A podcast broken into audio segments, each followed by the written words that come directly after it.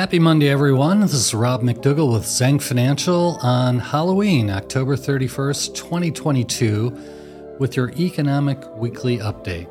So, as always, we'll look at economic data from last week, see how the markets responded to that data, and then preview some of the key economic data that's coming out this week.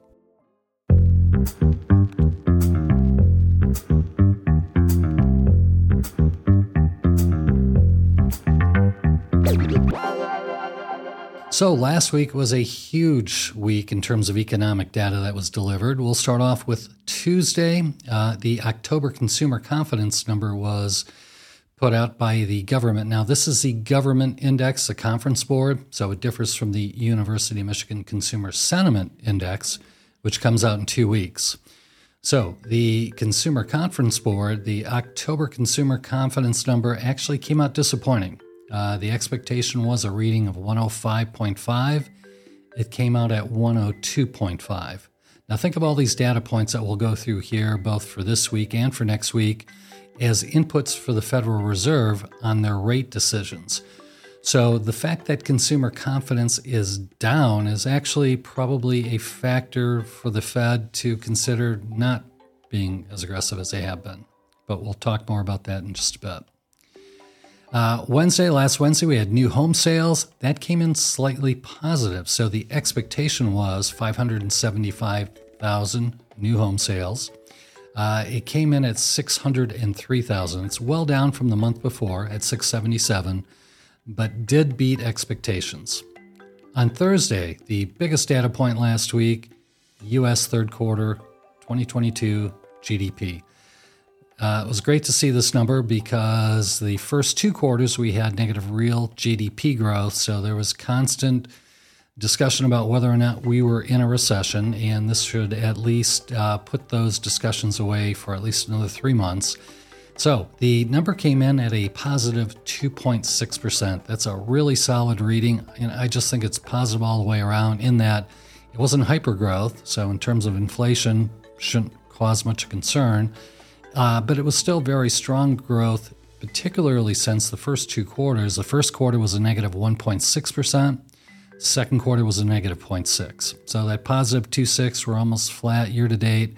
Again, would suggest that we don't have a real demand problem like excess demand. And again, we just think a lot of the inflation is supply driven, particularly on the energy side.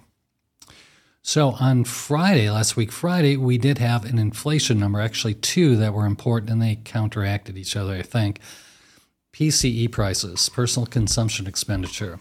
Um, we often talk about inflation in terms of the CPI, Consumer Price Index, but the federal government, I should say the Federal Reserve, has often used PCE, personal consumption expenditure, as their preferred methodology uh, or gauge for inflation.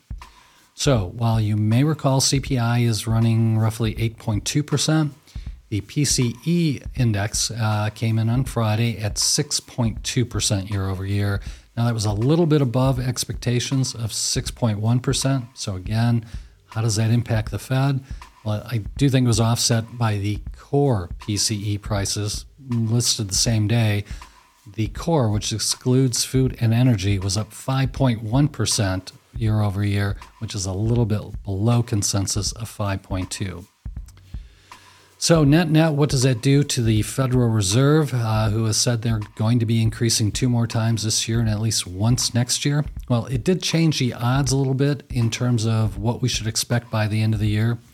The probability now for only a 1.25% increase on the November and December meeting combined that rose from 33% the week before to 48% on Friday, simply meaning investors are hedging a bit and expecting maybe we get 75 basis points this week's open market committee meeting decision on Wednesday, uh, and then maybe 50 in the December meeting. But uh, probability again is split about 50 50, 48% uh, that will um, get 125 through the end of the year, the next two meetings, 48.4%, that will get 1.5%. Now, the last thing last week in terms of data points, S&P earnings. Uh, so I don't have a composite estimate. Uh, they as of the week before, 72% of companies had reported above expectations. But um, in terms of individual stocks last week, we had a number that reported the big tech companies. And you may recall tech has been down quite a bit this year. It's the worst performing sector. Uh, we had some very negative uh, news releases, earnings releases on four of the big previously FANG stocks Facebook, now called Meta, uh, Google, Microsoft, and Amazon. All four of them disappointed last week, and their stocks were hit hard. Now, conversely, one that held up was Apple, good, because that's the largest market cap in the US. Uh, but secondly, two of the cyclicals, uh, Caterpillar and Honeywell. So, bottom line is earnings were good on average last week, I'd say net net, and the economic news I think was very favorable, leading investors to think the Federal Reserve will move off their tightening stance sometime early next year. So, last week in terms of how the indexes did, S&P 500 up nearly 4%. The big winner, small cap stocks. The Russell 2000 last week was up 6%. And last week, value continued to outperform growth. This is the one of the most impressive stories this year. So last week, value was up about 5.4%. Growth had a great week, but only up 4.0%. So on a year-to-date basis, growth is now down 33.3% as of Friday, down 33.3% value in the US is down only 2.25%. So that's been great for our client portfolios on balance. Also, last week, um, we had the uh, international markets do nearly as well. In fact, the uh, World Index X US actually slightly outperformed the S&P 500. It was up 4.14%. But within that, uh, the real loser was China. China had a miserable week, down nearly 9%. Year to date, China is down 43%. Horrible, obviously. Most of our portfolios, however, have very little exposure, direct exposure to China. Again, that helps our portfolio relative performance. In terms of interest rates last week, uh, both the two year and the 10 year came down. The two year was down eight basis points in terms of yield. The 10 year was down 19 basis points. So fixed income had a good week, which is the first time in a while. Uh, the Bloomberg Aggregate Bond Index was up 1.65%. That cuts the losses on a year to date down to 15.4%, let's call it. So fixed income and equities both with a very strong week last week based on economic uh, releases as well as earnings. So let's turn to economic data to be released this week. Tomorrow, Tuesday, the ISM Manufacturing Index. This is very closely watched, particularly for this month. The October consensus is for 49.8.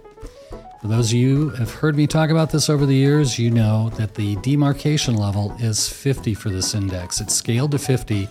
So below 50 means contraction, above 50 means expansion. The higher the better, the lower the worse. So uh, prior month was 50.9, so barely over the 50 level. It's expected to be 49.8. So investors will be keenly focused on that. On Wednesday, the big one for the week, uh, the Federal Open Market Committee decision rate rate decision will be announced on Wednesday. Now, the expectation has been leading up to last week pretty much 99% chance of 75 basis point increase by the Fed to be handed down on Wednesday. It's still the case that it's likely to happen, but now the probability in terms of the Fed fund futures market, 86% probability that we're going to see that 75 basis point increase, but now a 14% probability that we'll only see 50. Um, Bottom line is, I'm pretty confident we're going to see the 75. I don't think there was enough data last week to confirm weakness in the U.S. economy. So, I'm, best bet is the Fed will increase by 70 basis, 75 basis points on Wednesday. Wednesday. So we'll see. Thursday, the ISM non-manufacturing. So this is the service component, and on Tuesday we're going to see the manufacturing number. Thursday, we'll see the services number. Services has held up much better this year. Last month, that index was at 56.7. The expectation for the October reading is it's going to slump a little bit, go from that 56.7 last month down to 55 in October. But again, this is still a very strong, very healthy indicator if we're still at that level.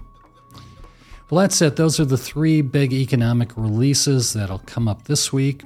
Um, we'll review those uh, early next week, next Monday and we'll leave it here. Last thing I'll mention is that we did finish our last client meeting uh, in Ada last week in person. So all those were great. We had over over I believe it was 700 participants uh, between the Portage, Detroit, Ada, and the Zoom um, version of it that we had last Thursday. And for any of you that have an interest in seeing that Zoom presentation, just let your client service manager know. We'll send you the link for the replay. Hi, everyone. I know the market being very difficult the past six months. Uh, as a year today, uh, which is October 21st, uh, the market down, Nasdaq down 30%, and SP 500 down over 20%. So it's been very difficult. Doesn't matter what type of risk you take, you can be a conservative based on the Morningstar conservative risk benchmark. It's down 17%. You can be aggressive, and uh, year to date is down 22% as of October 21st, 2022. So just want to remind everyone the market can be up and down, and sometimes down, everyone losing money. I do have clients mention to me, say, how about Warren Buffett? Because Warren Buffett mentioned rule number one, never lose money. Rule number two, don't forget rule number one. So it's that Warren Buffett never losing money? Is that possible? So let's take a look at the information here. So when Warren Buffett was asked by CNBC reporter in 2009 how it felt to have lost 40% of his lifetime accumulation of capital, he said it felt about the same as it had the previous three times it had happened. That means at least happened four times based on his answer. So again, when the market went down, everyone losing money as long as you're in the market, right? Unless you put in the cash. So people say, well, how about just leave the money in the cash position? Well, if you did leave the money in the cash position, the last three or five years, you pretty much make nothing. With interest at the time is 0.1%. So you will make absolutely nothing for the previous three or five years, right? So again, you won't have any gain.